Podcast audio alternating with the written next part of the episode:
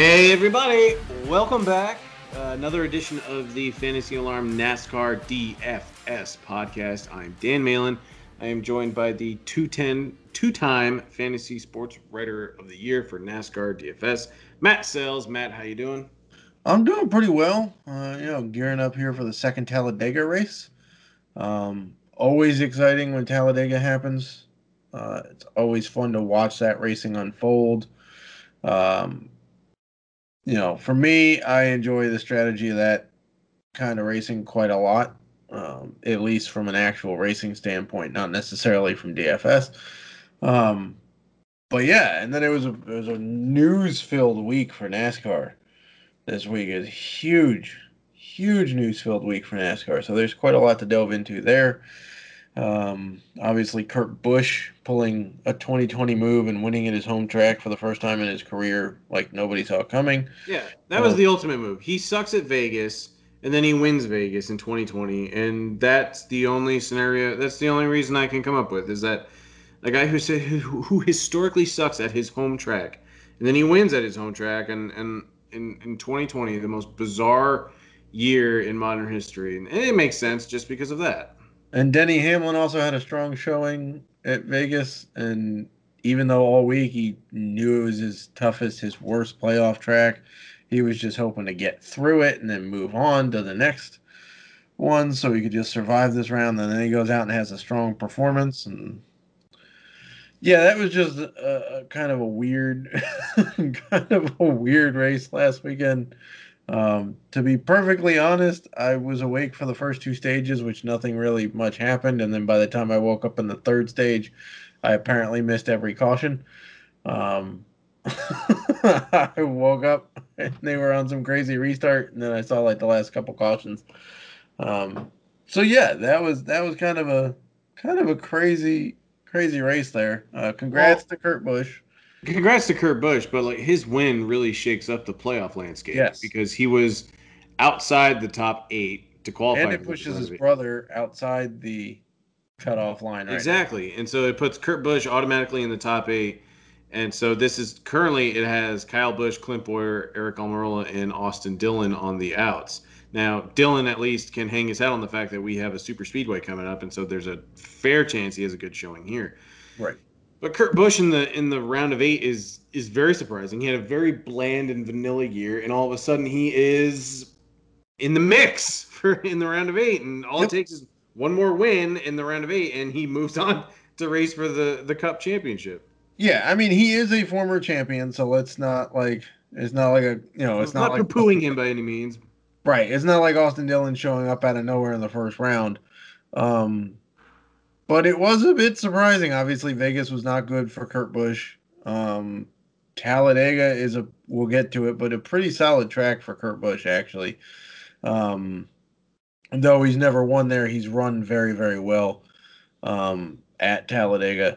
Um, but then he's not really your prototypical road course racer, so the Roval might not have been his best track either. So it's just kind of a, uh, you know, now that the next one kind of sets up pretty well for Kurt Busch with uh, what Texas and Kansas and Martinsville, if I'm not mistaken, yeah. uh, in the next round. So a couple of mile and a halfs, which he's been pretty good at mile and a halfs this year. He just won on one. Um, so yeah, you know, who knows what could happen at this point, but that was definitely a big playoff shakeup. So the big news coming out on Wednesday was the NASCAR schedule. Um, NASCAR Twitter was ablaze over it. Uh, a lot of road courses this year. Dirt on Bristol for the first race. Um, the the Clash at Daytona is going to be run on the road course, which is going to be so bad. Um, I'm personally excited because Atlanta gets two races next year. They get uh, their typical March race, um, which is also going to have a doubleheader for Xfinity, which is awesome. But then uh, they come back to Atlanta in July, which is going to be a very slick race. Yeah, as I put it, it it'll be like racing on KY Jelly essentially because yeah. it gets hot in Atlanta in July, and that track is already slick with no grip, and now it's going to be. I mean, we they raced in what June in Atlanta this year when they came back, or was it May? Uh, it, I think it was early was June. it was late May, early June. I mean, it was. Yeah, I mean, it was, regardless, we're splitting hairs. yeah, we already saw how toasty it was. I mean, look at how many drivers had the had the uh, heat related issues after that Atlanta race in June, and now you're going to push it to July, which I mean, you live there, you know how toasty it gets in the summer. They call so. it Hot Atlanta for a reason. we'll just put it that way. So, um, but yeah, I mean, personally, it was really nice to see NASCAR go for some big swings here with the schedule. Um, a lot of people for a while have been saying they want more road courses in the uh, NASCAR Cup Series, and they want fewer intermediates. And so NASCAR obliged. Um, there are a couple of misses. I think the dirt the dirt race at Bristol is going to be interesting. Let's put it that way. I will hold my full assessment of it until we see it. Um, could be interesting. I feel like it's pretty gimmicky right now, just to kind of bring attention back to the first Bristol race, which typically gets overshadowed by the um, August slash September Bristol race, which is the night race. Um, but yeah, I mean, you know, there's there's definitely some nice new tracks in there. We get Circuit of the Americas or COTA for those uh, that know the abbreviation, and I am super pumped about this. I have wanted COTA on the Cup Series circuit for a couple of years now. Um, it was purpose built for the F1 series to come to the US and run Grand Prix there, which they do. IndyCar runs it. It is a state of the art road course facility. Uh, it should have no problem getting about 100,000 fans. It's in Austin, Texas. Um, Oh, that's a So- really nice market to target as well. yeah, it's in Austin. So um, They should have done that years ago. Yeah, Texas Motor Speedway forked over one of its points races down to COTA, and actually the people that run Texas Motor Speedway, which is SMI, are actually technically renting Circuit of the Americas for the race. Basically, they're like leasing it for the day to go run Mhm. there for the weekend. Um, so I'm super pumped about that one. We get Sonoma back. Obviously, that was cut this year because of uh, COVID, and they didn't want to travel all the way to California. Um, the All Star Race moves to Texas Motor Speedway, which is probably going to be a snore fest. I'm not going to lie. Texas Motor Speedway is not That's that's a mile and a half. That is dull. Yeah, it's going to be dull. Uh, Nashville Super Speedway makes its debut as Dover forked over one of its races to Nashville Super Speedway, not the fairgrounds. But the Super Speedway. What? Why is it called Nashville Super Speedway? That's what they call it because it it it's fast. I guess I don't know. They call it a Super Speedway. Isn't it It's a mile not- and a half though? It's one point. No, see, the fairgrounds are is a half mile. Okay. Nashville Super Speedway, which is technically outside of Nashville by about 45 minutes, is a 1.36 mile concrete D shaped oval. So it's like a concrete, it's like the same length as Darlington with the same shape as Michigan, and it's concrete. Okay. So it's kind of an interesting one. Uh, Xfinity and Truck have run there previously. It's never hosted a cup race. We'll see what happens. The doubleheader idea for Pocono is back uh, in June, so hopefully fans can actually go to it this year because um, in 2020 the doubleheader was selling tickets like hotcakes, and then COVID happened and nobody was allowed there. So um, we get Road America in the Cup Series, which is sweet. It's gonna be Uh-huh. like 55 laps. Yeah, it's probably going to be a pretty short one. I really hope that they can campaign to take away the stages for that race. I do too. I don't want stages in road course racing. I think it defeats the strategy in road course racing. I feel like a really underrated aspect of the new schedule is that the fact that they're not racing the oval at Indy and they are running the road course for Indy. Yep. And if you Watch the the Xfinity race. The Xfinity road course race this year for Fourth of July weekend was phenomenal. Yes, it was. Um, so Fourth of July, they're going to Road America for Cup Series too. It's on the Fourth of July It's pretty fun. for Road America, and somebody was like, "How could you not go to Road America for Fourth of July? It literally has America in the name of the track." Um, and uh, yeah, then they go back to so we have back to back road courses in August to start the month with Watkins Glen and the Indianapolis Motor Speedway road course. So there is no more Brickyard 400. By the way, they got rid of that and replaced it with the road course at Indy, which is sweet. Um, so yeah, it's it's and then the playoffs basically remain entirely intact, which is fine. I like the way the playoffs are setting up right now. Um, but yeah, the, overall there's six road courses on this schedule. So a sixth of the points paying races will be run on road courses. Um, Michigan loses a date. Chicagoland no longer appears. Kentucky no longer is on the Cup schedule. Um, I'm not going to miss Kentucky. Dover loses a date to Nashville. Um, so yeah, overall, I think it's a pretty it's a pretty intriguing schedule. Um, and then um, also, you know, reminder that this will be the last year they run the two mile at Auto Club because it's getting demolished and replaced with a half mile uh, short track out there. So that should be fun when we get a new short track on the on the schedule in 2022. So um, other big news is that 28 of these races will be one day shows, just like we've had this year. So no practice, no qualifying. They're likely going to use a formula to set qualifying. It sucks. Um, but Daytona will have practice and qualifying. Um, the Coke 600 will have it. The championship race will have it. And then basically um, all of the new tracks will have practice and qualifying. Um, and there's a lot more of the 750 horsepower low downforce package next year too. So uh, I know there's a big news dump on you there, but the schedule is pretty is pretty sweet. Um, and a lot of road courses coming up, so that'll be uh, kind of interesting for DFS. It's going to deflate the scoring averages there next year for for guys.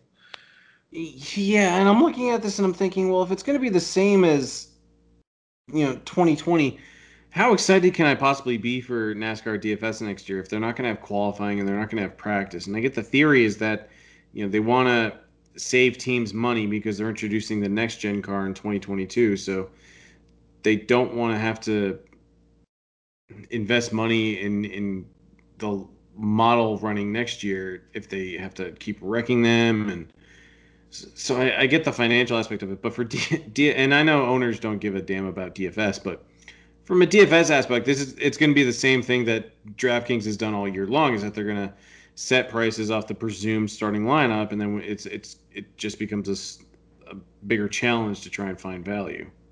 Yeah, I mean that part is definitely going to stink, but you know, again, if they go with the new revised formula where about half of it is based off of your past, that's true. Uh, race, a guy crashes out, um, and it could it'll shake things up like we have. Well, if he starts at the year, then if, if he starts at the rear, then DraftKings just prices him up.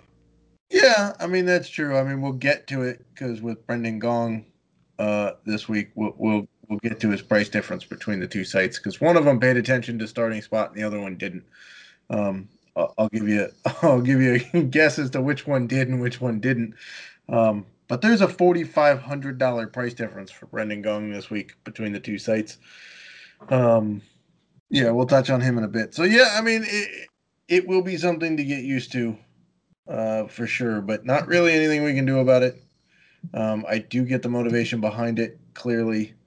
Um, you know, they don't they they don't want these teams spending three hundred thousand dollars on cars that crash in practice and qualifying that aren't going to be of any use to them once the checker flag drops at Phoenix on November 7th because they're going to switch to the next gen car. So they're trying to make things more cost effective for teams so that new teams can potentially come in. They don't have to sell. You know, we've had Germain Racing sell, we've had Leavine Family Racing sell. Gaunt is who knows what's going to happen with them. Um, you know, who knows what happens with money with Richard Petty Motorsports now that Bubba Wallace is leaving. Um, you know, and, and there's still talk that Hendrick may contract the team. I don't think that's going to happen, but there's still talk about that. Um, so yeah, I mean, you know, with all these financial issues, I, I understand the principle behind it. All right.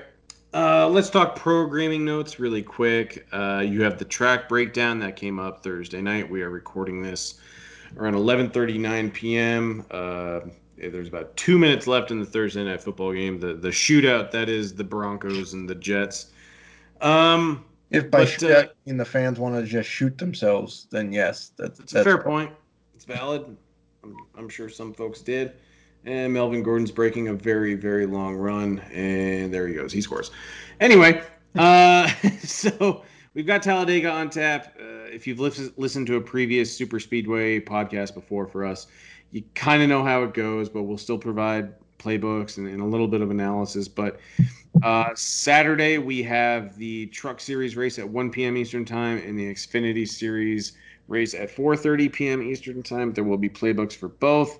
I can't necessarily say that I'll go too in deep. One, I'm not really playing either race heavy. Um, I don't like playing Bristol heavy. I don't like playing super speedways heavy. But I will provide a playbook um, and then just the general overview that everybody is in play, and I'm not going to say no to anybody. Yeah, I mean that's basically my philosophy here this weekend too. I will highlight the guys that I think are the best plays for Cup.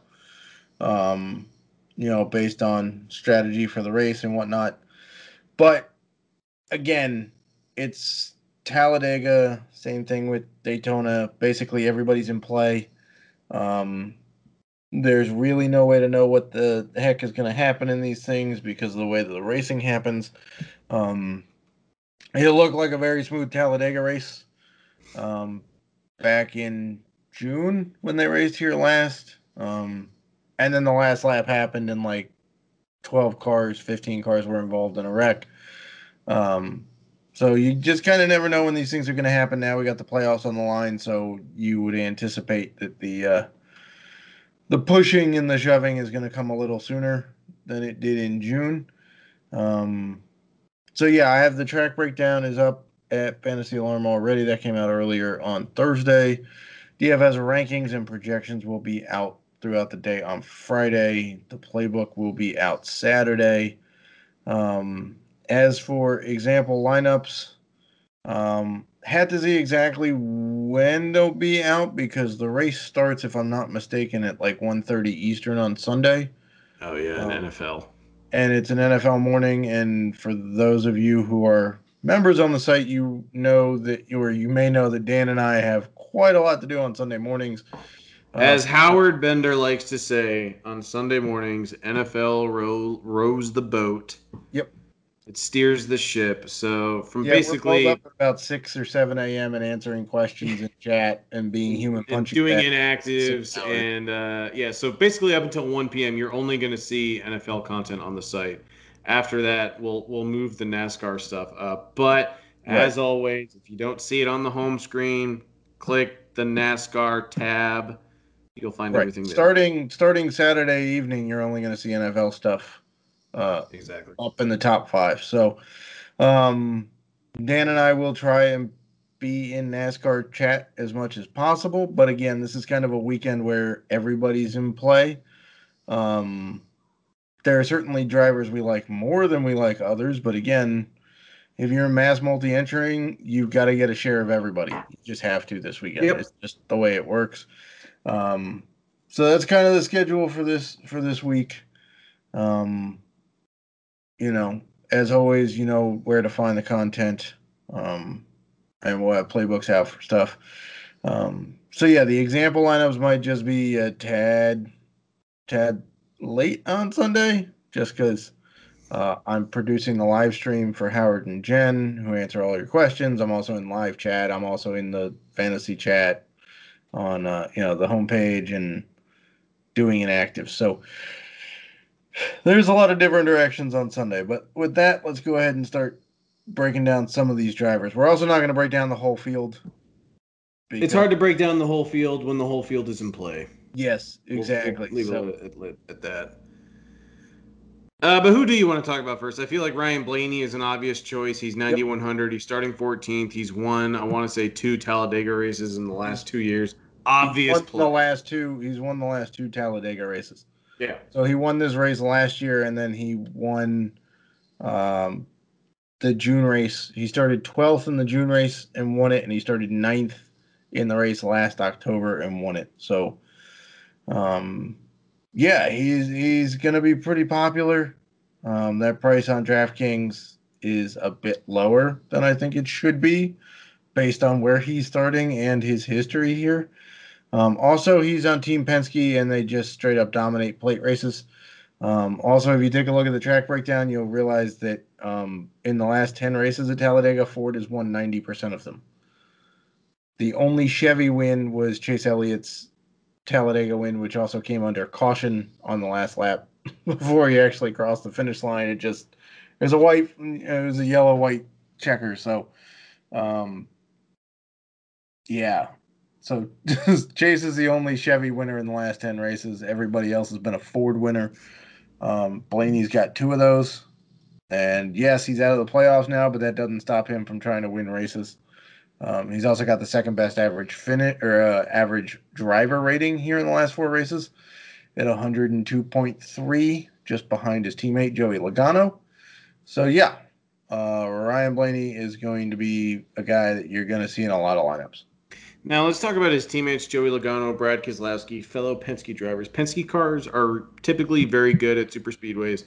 Uh, we were, you were more on board with Logano last week than I was. Um, but at the same time, you know, th- th- it, this is a track that's anybody's game. Right. Uh, and, and these guys have done very well at, at these tracks before. I'm assuming Logano, Keselowski, I mean, do, do we prioritize them over the rest of the field this week? Uh, probably. And between those two, it's a little, it's, it's, a little bit of a combination between what have you done for me lately versus your total body of work here because Yeah. Keselowski leads the field and active drivers with five wins at Talladega. But he hasn't really been all that good here recently. In fact, in the last four races, he's got one he's got no finishes in the top 10. He's got two in the top 20 and his average finish is 21.0 whereas Logano's average finish is 9.3 in that same span. And so if you go last eight races here, Logano has five top fives. Keselowski's only got two top tens. So if you're going with recency bias, you got to go Logano here.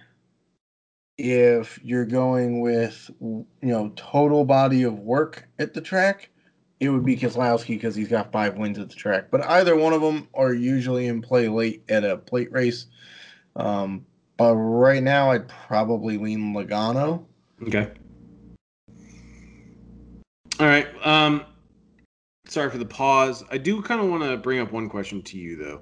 Sure. Because we're seeing uh, diminished pricing a little bit on DraftKings. You know, like Chase Elliott is the highest priced driver at 10500 DraftKings has not been shy in the last few weeks about pricing guys up. Like last weekend, Kevin Harvick was 11700 Does the more level pricing, I guess, how are you approaching it with this? Because I mean, Chase is the most expensive driver at 10.5, and I feel like the softer pricing might afford you to pay up for more studs. But again, at a track like Talladega, it doesn't. It, it might not matter. Yeah, so I don't necessarily pay much attention to pricing um, at super speedway races um, because generally they are a bit deflated, just like we see at road courses, and that's simply because laps led, like a lot of them, are hard to come by. Yes, there's 188 uh, laps uh, for this Talladega race, but here's the thing, like you know, Chase Elliott, I think leads the field in laps led per race over the last four races. Or sorry, um, no, Kurt Busch does at 31 per race. So Kurt Busch is leading the most, but he's still not even leading a sixth of the race. So, uh, you know, dominator points just don't really carry that much weight this week. It's mostly going to be finish position and position differential. Um, so I don't really pay a whole lot of attention to salaries this week because I there's ne- there's almost never an issue with fitting basically all of the guys you want into a lineup this week at, at Talladega, as you know, because you can. I mean, one strategy is to simply take the five or six guys starting in the five or six uh, worst starting spots, and then just play them, and then you really have no salary concerns. Um, and even going stars and scrubs isn't really that big of a thing. So. Um, it does kind of lead lend you to uh, leaving a little bit, you know, um, you know, sp- how do I want to say this? Typically at plate tracks, we leave a lot of money on the table. But with the change in the way that DK is doing their pricing, You may not have to leave quite so much money on the table as as we typically see, um, as they would typically set prices. You know, like last year, for example. So, fair enough. Yeah, uh, with plate races like Daytona and Talladega, don't be afraid for GPP or even cash lineups to leave. For GPPs, you can leave anywhere from like three grand to eight grand on the table, and I've seen some cash lineups if you're just trying to target guys starting at the rear I've seen cash lineups leave 20 grand on the table. At um, Talladega earlier this year in June, I had a FanDuel lineup that left $35,000 on the table. Right.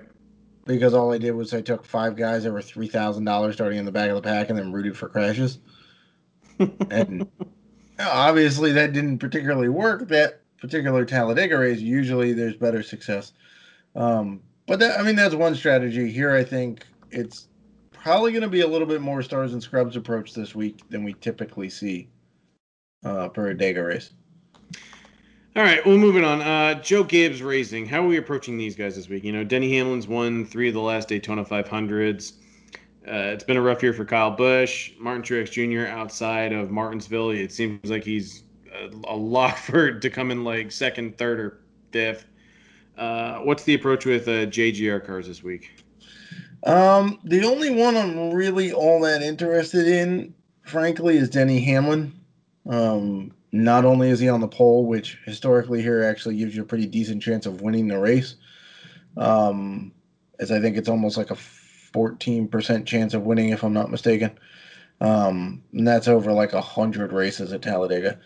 Um, so you know you can get some cheap laps led points. For, I mean, it's it's possible that they get single file early and the guy up front can just lead like 25, 30 laps early and then they go double file, whatever. But Truex historically is not a very good plate racer. He tends to just drift backwards and then get caught in the middle of the pack at the very worst time.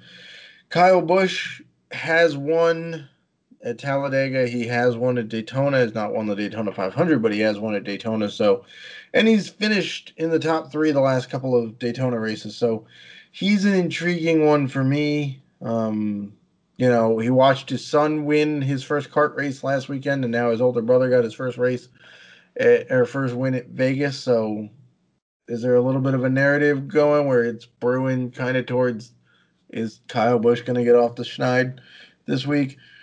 So I, I'd play a little bit of Kyle Busch. Um, you know, as for Erik Jones, he's an okay plate racer. I mean, he's not terrible.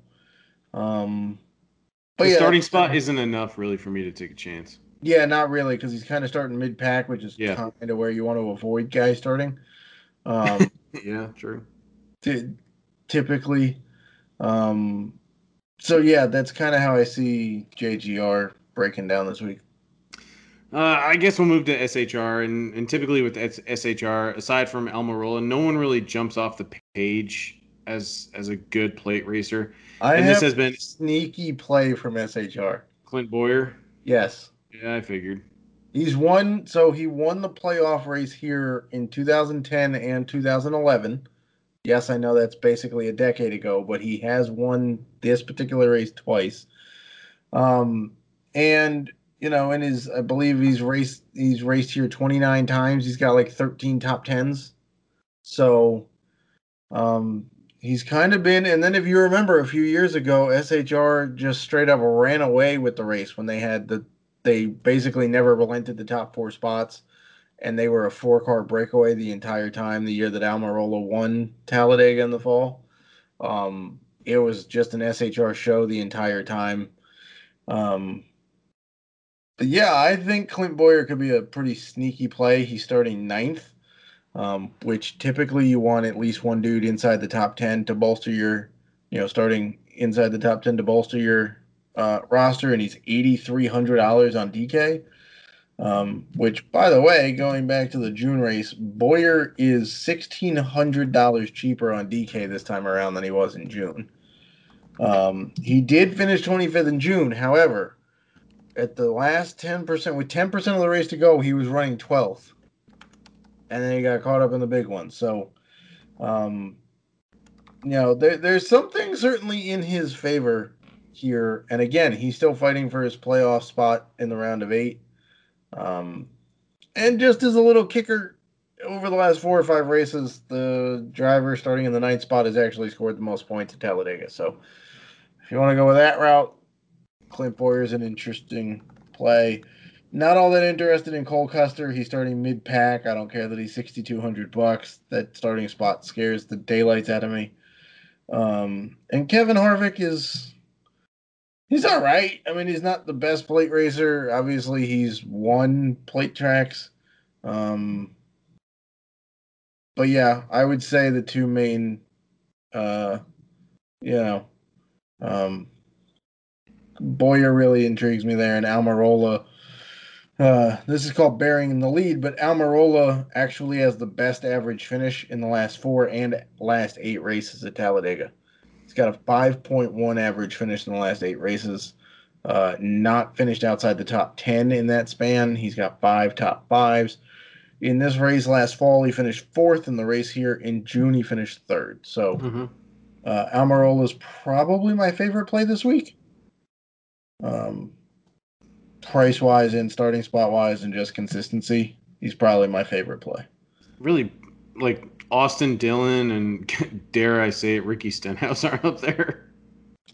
Uh, yeah, I mean they're they're certainly up there. You got to pay attention to Ricky Stenhouse anytime they come to a plate track. His driving style is made for plate tracks. He's starting pretty far back, so he's got the PD upside. Um, this is one of the four races every year where people are not making fun of Ricky Stenhouse and everyone's on board with playing. Yeah, he actually doesn't historically wreck at the most wreck filled races. He actually just wrecks himself at the ones he shouldn't wreck at. Um, Darlington. And for some reason, he's only eighty eight hundred bucks on DK, and he's starting in like the back quarter of the field. Um, and he's got three top tens in the last four races here with a nine point eight average finish. So, um, yeah, Ricky Stenhouse is definitely going to be popular. Um, and Austin Dillon's got some wins here too. Um, and he's starting one spot behind Almirola. Um, he's even cheaper. He's 7,300 on DK. Um, so, yeah, those two guys are certainly also uh, pretty decently high on my list, too. Oh, let's touch on Hendrick really quick. You know, coming into the year, everyone everyone was talking about how fast the Chevys were. Um, do you feel like it was kind of a lost year for the Chevys because they had the new model of their their ride coming in? You know, every three years it rotates between Toyota, Ford, and Chevy, and it was the Chevy's year, and it it just kind of got lost because they didn't get qualifying and in practice for most of the races, and we didn't really get to see like what this model can necessarily do, and yet here we are at Talladega, and, and William Byron did win the last super speedway race to qualify for the playoffs at Daytona. Yeah, he you know, and in his first win in the Cup Series, also the only other driver to win in the 24 car aside from Jeff Gordon.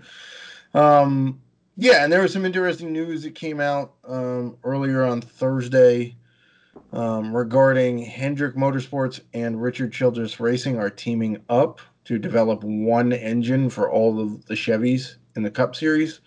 Uh, for those that don't know, every Toyota is powered by an engine developed by TRD, which is Toyota Racing Development, and every Ford runs an engine designed by uh, Yates. So the Chevys, meanwhile, some of them run Hendrick and some of them run RCR equipment, and so they're trying to get more efficient with you know giving everybody the same knowledge and whatever because they've seen what happens when you get really good engines. Turns out Fords and Toyotas are hard to beat when they have good engines in them. Um, you know, typically speaking, Hendrick has been very good at super speedway races. Uh, Chase Elliott's won here previously. Um, it was under a caution. Uh, Alex Bowman, by the way, was running second to Chase Elliott in that race when it ended. Um, you know, we we've tended to avoid Chase Elliott at at Daytona, though he did run pretty well there a few weeks ago in the last regular season race, um, the one that uh, Byron won. And then Jimmie Johnson. I don't really know what to make of Jimmie Johnson this week. I really don't. Um, he's been okay in the last four Talladega races. He tends to get caught in the middle of the pack at the very worst time. Um, so if I'm ranking them for Hendrick. Um, I'd probably go Chase Elliott one, Byron two, Bowman three, and JJ four. It's probably how it. JJ four. Yeah, I guess I really shouldn't be arguing too much with JJ being four. Um, he's starting mid pack. yeah, no, I get it. Okay, that's a good point. Chase Elliott at least has a win here. He did run well at Daytona. He's got some PD because he can. He's starting tenth. Um, doesn't overall excite me. Um, Nor should he. Byron, he's really only getting a boost because he won at Daytona, but you got to take that for something. So Um, all right, we are 35, 35 and a half minutes in, and this is probably the earliest we've ever mentioned or talked in depth on Brendan Gaughan. Brendan Gaughan is strictly a plate racer. He raced at the Daytona Road. not true. He raced at the road course earlier because I think he was drunk when he signed up. Yeah, that was what I was kind of alluding to. He did race at Daytona Road Course for ninety five hundred dollars. He's uh, for ninety five hundred dollars for this race. He's starting 39th. He's priced up strictly for the position differential. Um, Yeah, he's he's, gonna like- be he's gonna be playing a lot of lines. He's kind of like a cash game lock, regardless of the price, because you're gonna spend down for so many other drivers turning at the rear that you can easily fit Brendan Gaughan into any lineup. Yeah, for sure. Um, he's either the like the sixth most expensive guy on DK, I think. Yep. Uh, FanDuel priced him where you would expect a guy named Brendan Gaughan to be priced at five thousand dollars. He's the exact same price as Kyle Busch on DraftKings. Yeah, which is that's just twenty twenty right there. That's just pure. Um, Brendan Gaughan is just a masterful plate driver. I I don't know why he is, but God bless him because the man can can avoid wrecks like nobody's business. Um, even the one time he got caught up in a wreck and spun like nine times, he got out of the car and went, "That was cool." Yeah, uh, Brendan Gaughan is a real interesting dude. Um, I'm pretty sure, by the way, that his dad owns the South Point Casino, which is who sponsored last week's race in Vegas. Um, just as a odd fact there for y'all. Um, yeah, Brendan Gaughan started 39th and finished 21st um, here in the June race. Um, he's just really good at plate racing. Just it's just the way it goes. He started 29th and finished eighth um, in the first race last year. Um, yeah, he just finished started 28th, finished 12th in two fall races ago. So yeah, uh, you're gonna want him in your lineup. It doesn't really matter that he's 9,500 bucks on DK, which I just find hilarious. Um, 5,000 is a flipping steal on FanDuel, and he's to be basically 100% played because he's essentially your free square for this for this week. Um, yeah, that's how we feel about Brendan Gaughan. Uh, all right, now who else are you looking at uh, for the rest of the field? Um, I feel like we can go anywhere with this because like Bubba Wallace is seventy seven hundred, starting twenty seventh. Tyler Reddick starting thirtieth, and he's seventy nine hundred. Yeah, I like Ty Dillon. Yeah, Uh, Ty Dillon's always in play for super speedways. He's yeah, he's got cheap. four top twenties in the last four races here. Right. His average finish in his in his seven Talladega races or the last seven Talladega races is Like, that's a guy you want in your cash lineup. Um, yeah, Corey LaJoie always in play at plate races.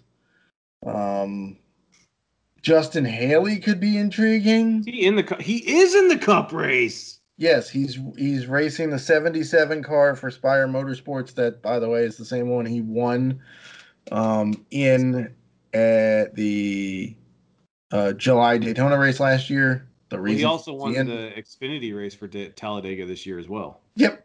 Guy just straight up wins. Uh, doesn't he have three straight plate race wins between Cup and Xfinity? Didn't he win two plate races? He won the Daytona. Didn't he win the Daytona Xfinity race? Let me check on that. I know he won the summer Xfinity race at Talladega, and he definitely won the Daytona race we were at. Uh, one sec, if you Right, could just I think he won- air. I think he won the opening Daytona race for Xfinity this year because I think he's got like three straight plate wins or three of the last four. He finished uh, sixth at Daytona for Xfinity. Which which one? Because they've run there twice this year. Oh, one second. Nope, you're right. He won Daytona. He won Talladega. He has won. He's won. So We he's won two plate races at, at Xfinity this year, and he won Daytona Summer at the Cup level last year. Right. So three of the last four plate races he's been in, he's won.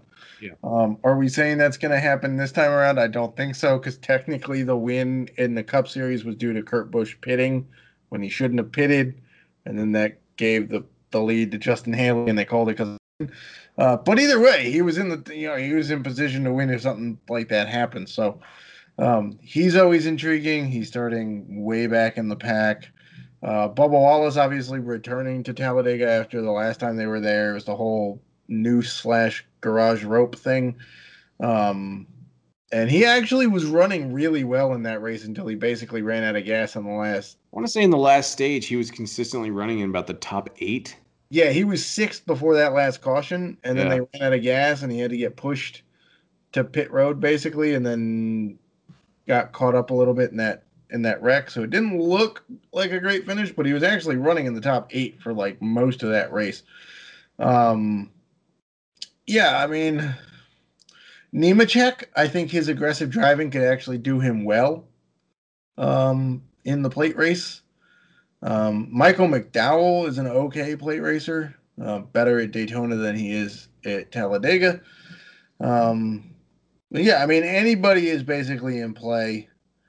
Um, I'm not going to tell you to fade anybody except for maybe Matt Kenseth. Um, but no, I mean, like literally anybody's in play. Just some of the starting spots are a little questionable for me. Like Chris Buescher's starting too high for me to really be intrigued by Buescher. Um, Ryan Newman, obviously, the storyline with him and plate tracks, he's been in position to win a couple of times in the last three or four of them. Hasn't really come to fruition. Um, Ryan Preece, kind of hopping around the board here, but Ryan Preece, his driving style could very well come in handy here. He's got a top five in his three cup races here. Did Um, you mention uh, Matt DiBenedetto? I did not. I don't know how I missed Matt DiBenedetto. Yeah, 7,200, starting 13th. Pretty good spot. And the Wood brothers show up at short tracks and plate races and a couple mile and a halfs this year. I mean, Matt DiBenedetto om- came very close to. I mean, he was on the front row for a lot of restarts at Las Vegas, and, and I was Yep. pulling for him. But I mean, ultimately, the, the writing was on the wall that it was going to be Kurt Busch's win. Yeah, for sure. And um, you know, he's come close a few times. He also led 49 laps in the Daytona 500 a couple of years ago. So Mhm. um, he's a guy that's usually always in play at plate races. Um, I don't know how I actually forgot to mention Matt DiBenedetto. Um, but yeah, and he may or may not be looking for a new ride this year. I don't know.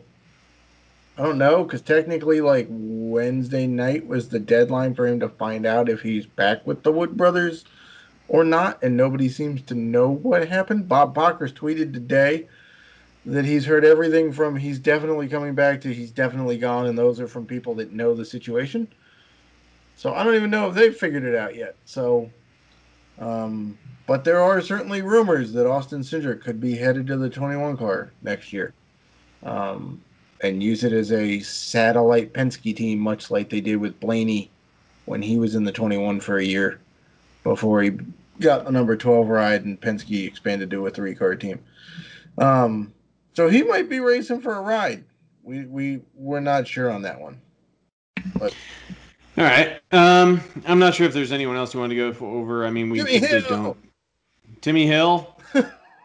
Not really. I'm just like saying he's you know he's starting pretty far back there. I don't know. I talked him up for the Bristol race, and then he did nothing, and so I, Yeah, I you- feel like I let people down. Edward was a, a case of beer for that one. Um, He loves Bristol, though. yeah. I don't. just not that night he didn't Yeah. um so yeah that, that pretty well covers it for cash you're gonna basically make a straight pd play lineup you're gonna start basically anybody starting for a cash lineup you're essentially gonna pick one person starting in the top oh i don't know 10 or 11 spots um and then everybody else is gonna be starting like 25th 26th or worse and you're just going to root for the guys in the middle to crash out, and the guys starting 25th or worse move up. That's a cash lineup. Um, for GPPs, you can try to go with a couple of guys starting in the top, you know, seven spots or so. Hope they hold their spot and get you some laps led. Although laps led's not a huge factor in scoring this week. Um, and then the same thing. Then you're just gonna you can be a little bit more aggressive with the guys that you put into GPP lineups in terms of starting spots. Um, but that's the main difference between GPPs and cash this week.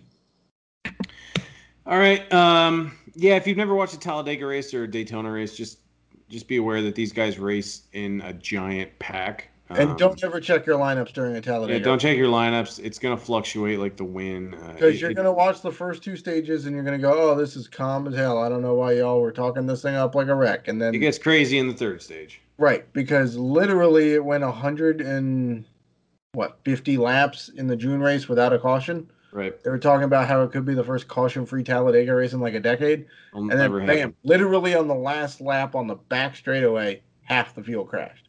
Yeah. So you know, be aware. It's it's a race that I always play light, um, with and the exception of the June race because what's that? Pitting is going to be nuts because you're going to see teams, you're going to see manufacturers work together in this race, yeah. like nothing, like no other track you see. Like they will try to get all the Fords to pit together. You will then see Toyotas and some of the Chevys pit together. And then you'll see the rest of the Chevys all pit together, and then they'll line up and they'll try to track down the pack, and then they'll and don't be shocked if you play a guy who's starting in like the top 10 and then like through the first 10 laps you see that they're all the way back at like 38th. It's strategy. That's a lot of these guys back up and go way back in the pack and just ride around and wait for the crash to happen and then move up. Sometimes it doesn't work because sometimes they move up at the wrong time and they get in the middle of the pack when the wreck happens. But yeah, just enjoy watching the strategy and the shifting back and forth and the drafting, and don't check your lineups until literally the checkered flag. All right. There'll be two laps left. You'll think you'll be up like twenty grand, and then a wreck will happen, and then you'll be you will have lost everything, and you'll be super bitter. So, good stuff as always. Uh, I mean, thank God we had the schedule to talk about because you know it's just like I always feel like we run out of things to talk about with Dega and Daytona, but uh, really good stuff. Roval next week, so we do get the Roval next week, which I'm much more excited about than this race. Much uh, slightly unpredictable road course. It's fine. It's fine. Give it to me. I'd rather take that than than Talladega, Daytona, or Bristol. I mean, we saw Martin Truex Jr. literally the last possible corner in the first one and then we saw Chase Elliott drive himself into a tire wall on the final restart, or the second to last restart, and somehow come back through the field to win the race last year. So it tends to be a pretty crazy race next week, too.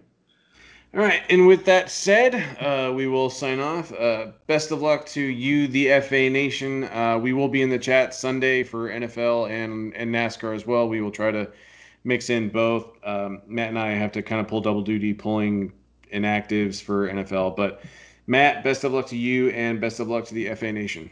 Best of luck, FA Nation.